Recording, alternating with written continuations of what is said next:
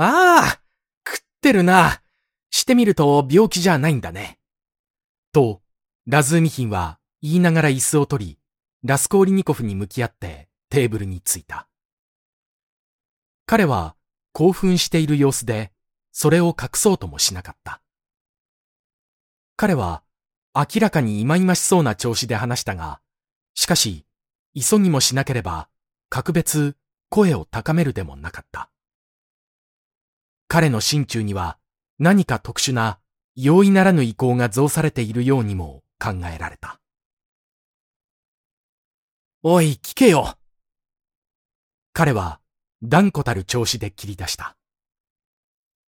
僕はもう君らのことはどうなったって一切知らん。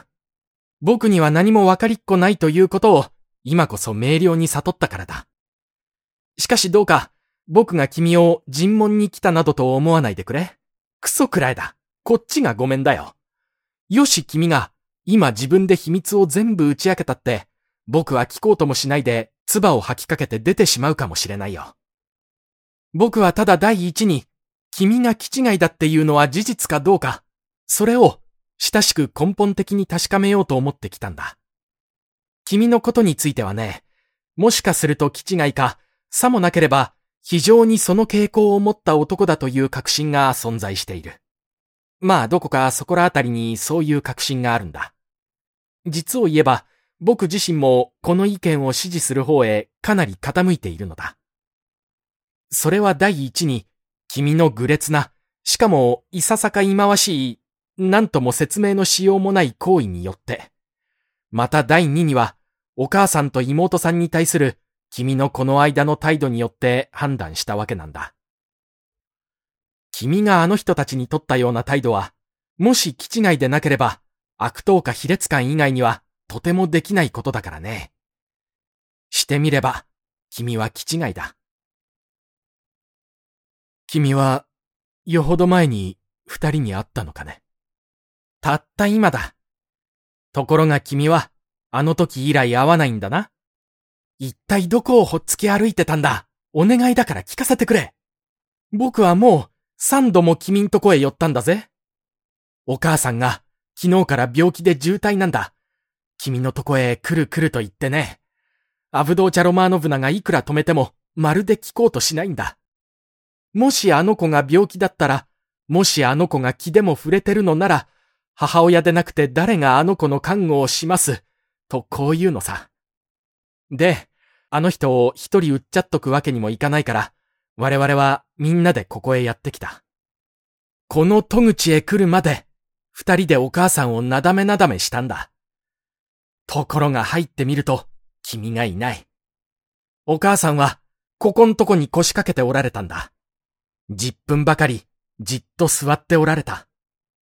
僕らは、黙ってそのそばに立っていたよ。すると、お母さんは立ち上がって、もしあの子が外へ出られるとすれば、病気ではないわけだ。そして、母親のことも忘れてしまったのだろう。そうだとすれば、我が子の敷居庭に立って、施し物でももらうように優しくしてくれとねだるのは、母親として不見識な恥ずかしい話だ。とおっしゃってね。家へ帰ってどっと床に疲れたのだが、今熱が出てるんだよ。そして、わかった。あの子は自分の女のためになら暇があるんだろう、なんて言われるのさ。自分の女というのは、お母さんの腹では、ソフィア・セミオノブナのことなのさ。君の言い名付けだか恋人だか知らないがね。そこで僕は、すぐソフィア・セミオノブナのところへ行ったんだよ。だって、一切をはっきり知りたいと思ったもんだからね。行ってみると、棺が置いてあって子供たちは泣いているし、ソフィア・セミオノブナは子供たちに喪服の寸法を取ってやるって騒ぎじゃないか。しかも君はいない。僕はそれをざっと見てから失礼を詫びて帰ってきた。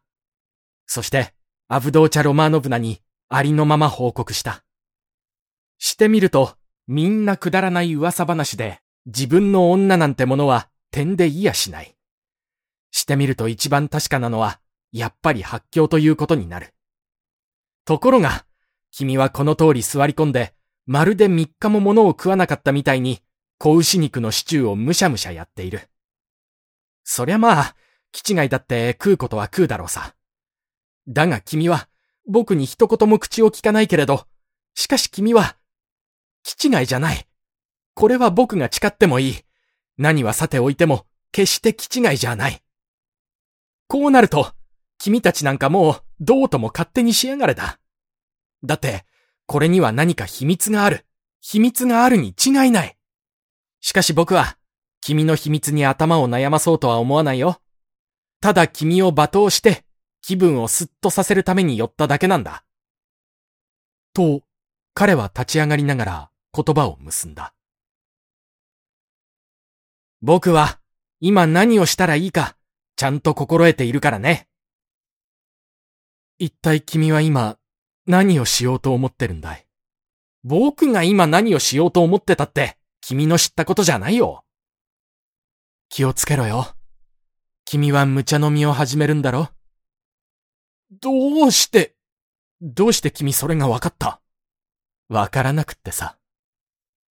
ラズーミヒンは、ちょっと口をつぐんだ。君はいつも非常に思慮の深い男だった。決して、決して気なんか狂いやしなかったんだ。と彼は不意に熱した調子で叫んだ。まさに君の言う通り、僕は、無茶飲みをやるんだ。失敬こう言って彼は出て行きそうにした。おとといだったと思う。僕は妹と君の話をしたんだよ、ラズミヒン。僕の話？だって、おととい、どこで君はあの人に会えたんだい？ラズミヒンは急に立ち止まって、いくらか顔の色さえ青くした。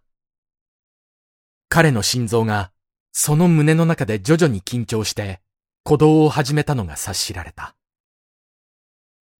あれがここへ来たのさ、一人で。ここに腰をかけて、僕と話したんだ。あの人が？そうだ。あれが。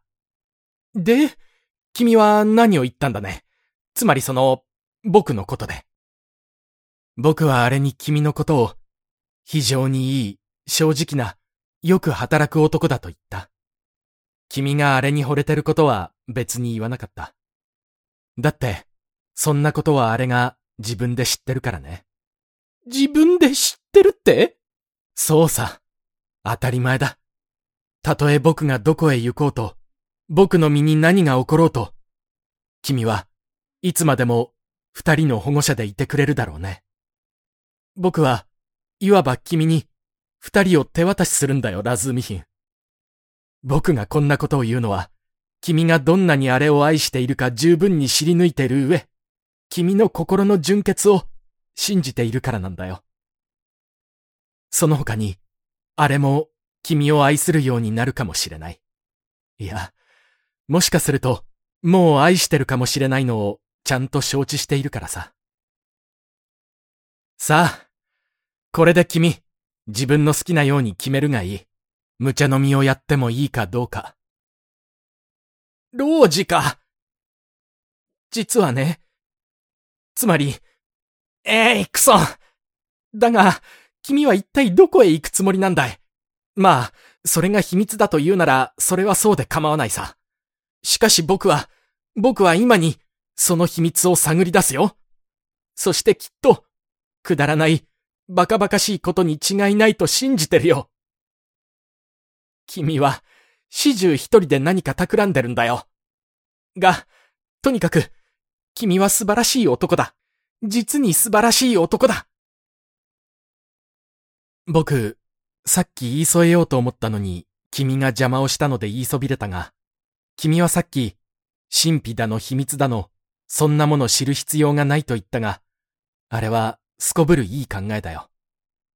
時の来るまでは、売っちゃっといてくれ。心配しないがいいよ。何もかもそのうちにわかる。つまり、必要な時が来ればだ。昨日あの男が僕に向かって、人間には空気が必要だ。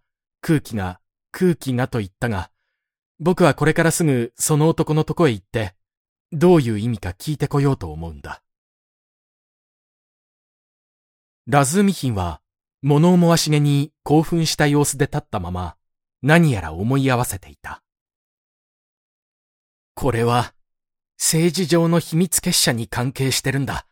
てっきりそうだ。そして、何か思い切ったことを断行しようと考えているのだ。もうそれに違いない。他には全く解釈の仕方がないじゃないか。それに、それに、ドゥーニャもこれを知ってるんだ。と彼は急に心の中で考えた。じゃあ、アブドーチャ・ロマーノブナが君のとこへ来るんだね。一期一会に気をつけながら彼は言った。ところで、君自身は、もっと空気がいる、空気がと言った男に会いに行こうてんだね。で、で、で見ると、あの手紙も、あれもやはり同じところから出たものだろうね。と彼は独り言のように言葉を結んだ。手紙って？妹さんがある手紙を受け取ったんだ、今日。で、あの人は大変心配そうな様子だったよ。大変。あまり大変すぎるくらいだったよ。僕が君のことを言い出すと、あの人は黙っててくれと言ったっけ。それから、それから、ことによると、我々は遠からず別れるようになるかもしれないと言われた。それからまた何かしら熱心に僕に礼を言った後で、自分の部屋へ入って鍵をかけてしまわれたんだ。あれが手紙を受け取った？考え深そうな調子でラスコーリニコフは問い返した。そう、手紙だ。じゃあ君は知らなかったのかい？うん。二人ともしばらく黙っていた。じゃあ、失敬するよ、ロジオン。僕はね、君、一時ちょっと、いや、しかし、さよならだ。実はね、一時ちょっと、しかし、さよなら。僕もやはり行かなきゃならないところがあるんだ。飲みはしないよ。今はもうやめた。何のクソ。彼は急いだ。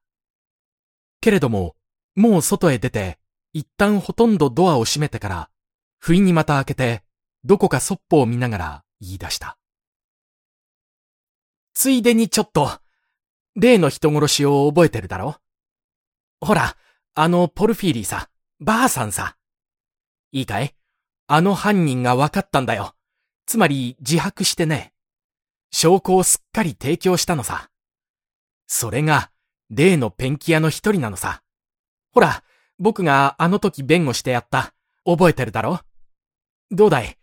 君は本当にできないだろうが、庭番と二人の証人が上がってきた時に、階段で仲間を相手に喧嘩したり笑ったりしたのは、ごまかしにわざとやったんだとさ。あんな若造にしちゃ、なんて狡猾なやり方だろう。なんというクソ度胸だろう。とても信じられないくらいだ。ところが、自分ですっかり白状して説明したんだから仕方がない。実に僕もまんまと一杯食ったもんだよ。もっとも僕に言わせると、これはただ、面かぶりとトンチの天才、法律的ごまかしの天才なんだからね。してみれば、何も特に驚くには当たらない。一体こんなのがありえないことかい？だが、奴が持ちきれなくなって白状したという点に至っては、僕はその方を余計に信用するよ。その方がずっと本当らしいものね。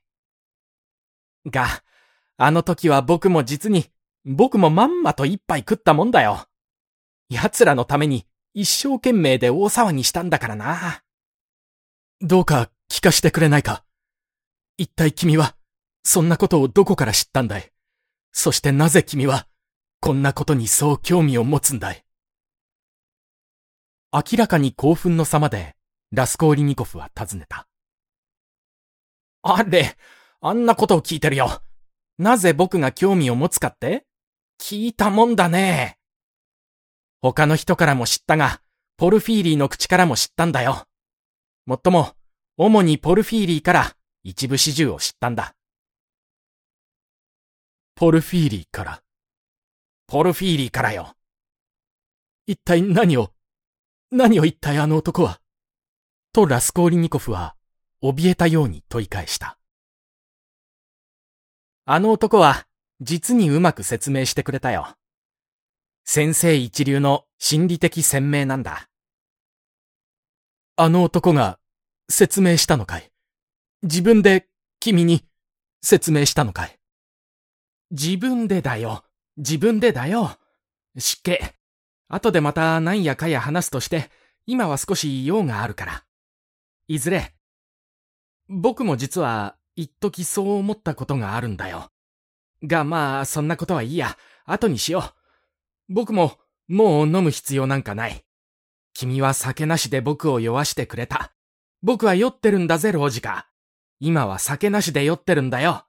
じゃあ湿気、また来るよ、じきに。彼は出て行った。